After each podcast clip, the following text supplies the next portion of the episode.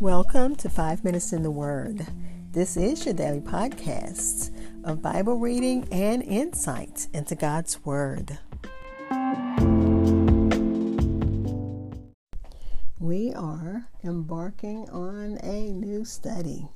The book of Judges has left us reeling, especially those last two chapters. So let's have a change of pace and start looking at the book of Acts. Although the author does not name himself, evidence outside the scriptures and inference from the book itself leads to the conclusion that the author was Luke. I will be using three different resources, and I'll make sure to put them in the notes for the uh, for this introduction to the book of, of Acts. The book of Acts serves as a transition from the Old Covenant to the New, from the Old Testament to the New Testament. This transition is seen in several key events in Acts. First, there was a change in the ministry of the Holy Spirit, whose primary function in the Old Testament was the external anointing of God's people, among them Moses. Othniel, Gideon, and Saul. After the ascension of Jesus, the Spirit came to live in the very hearts of believers, guiding and empowering them from within. The indwelling of the Spirit is a gift of God to those who come to Him by faith. And we thank God as we study the book of the book of Acts. We will, um, even though I've read through the Bible, I haven't actually studied. So this will help me study and prayerfully the thing, the information we gain will help us in our walk with Christ. But let me continue.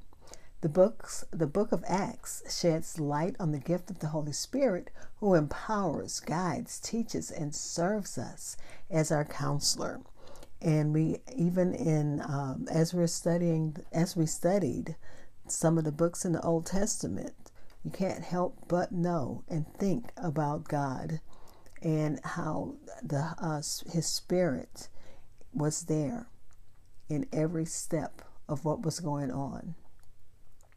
His spirit was there guiding and leading.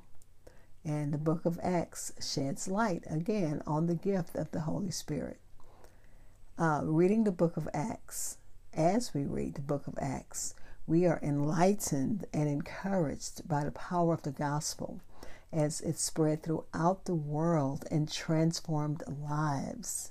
And it, in some of the commentaries, it talked about how the apostles, you know, they were this scared little band of men.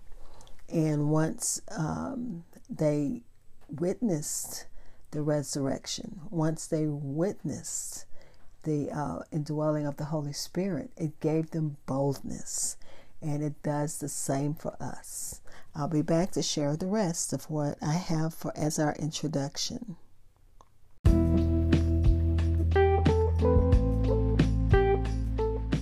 Hi, this is Hope Scott. I'm your host of Five Minutes in the Word.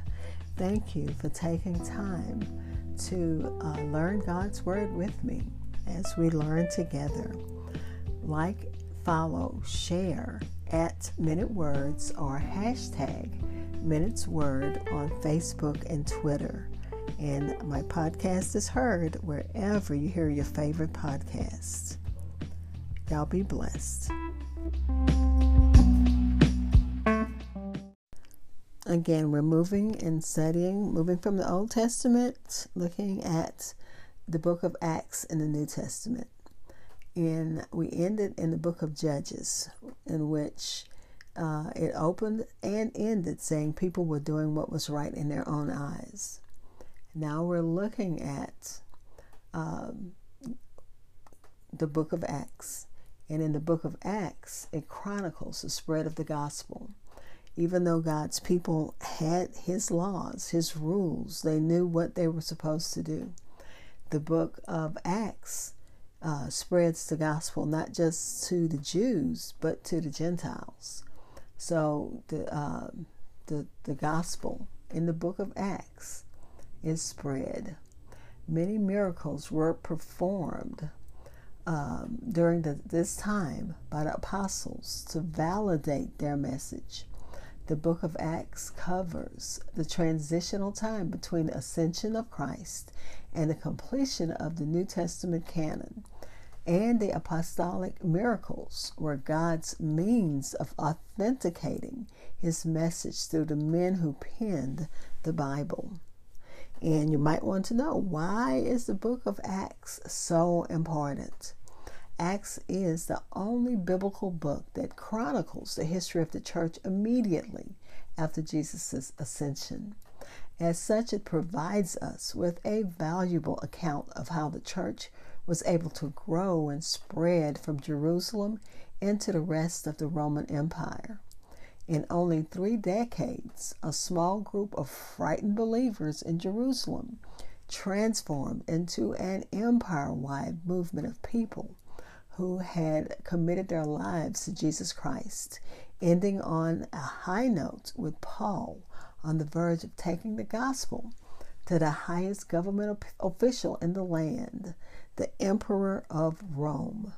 So just think about the spread of, of Christianity, the spread of the gospel, the spread, the uh, boldness that it took those frightened men to go out and say, Yes, we were there, we saw this happen.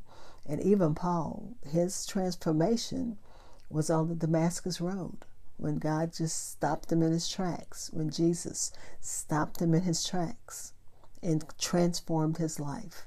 And God can do the same thing for us. He can stop us in our tracks and transform our lives once we open our hearts to receive Him. Let me continue. Acts is significant for chronic- chronicling the spread of the gospel, not only geographically, but also culturally. It records the transition from taking the gospel to an exclusively Jewish audience, with Peter preaching to a small group in the upper room, to the gospel going out among the Gentiles, primarily under the ministry of uh, the Apostle Paul. And the, trans- the transition is best illustrated by Peter's vision, in which he heard a voice telling him, What God has cleansed, no longer consider unholy. And that's in Acts chapter 10, verse 15. And, excuse me, this led Paul to lead, uh, to share the gospel to many Gentiles. The lesson God wants his message of hope and salvation to extend to all people in Jerusalem. And the practical application God can do amazing things through ordinary people when He empowers them through His Holy Spirit.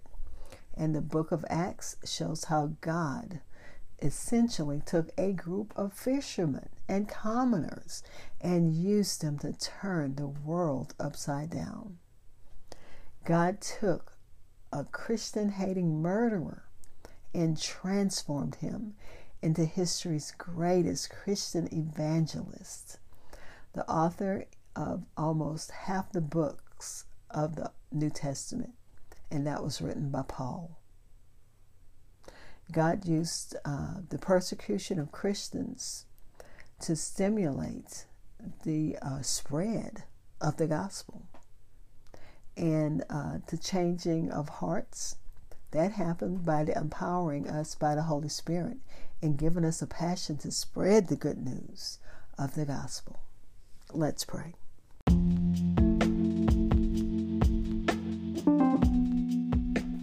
Father, we pray that as we open the book of Acts, that as Chuck Swindoll says, that we allow Acts to encourage us to walk more closely with you, God, so that we might make Christ's name known with boldness and the zeal of the apostles, and that uh, we faithfully pro- proclaim the gospel and that we trust you, God, for the results and devote ourselves to the apostles' teachings and to fellowship, to the breaking of bread and prayer. We thank you, Father, for that. We thank you as we study your word, as we get closer to you through that study, that you open our hearts and our minds to accept the gospel. That those who are listening all over the world, as I look at the map of the people who are listening, that if they have not accepted Jesus as their Lord and Savior, we're praying that as we go through the book of Acts, that we offer your word in a way that is clear and powerful. And we know that your word can draw people to you. And we thank you for that, Father. So use me to, sh- to share your word with the world as you're doing right now through this podcast. God, we're praying for those who need you in a special way, and we're casting all our cares on you and trusting and believing that you do hear and you will answer prayer. Amen. Thank you for spending time in God's Word with me. Be blessed.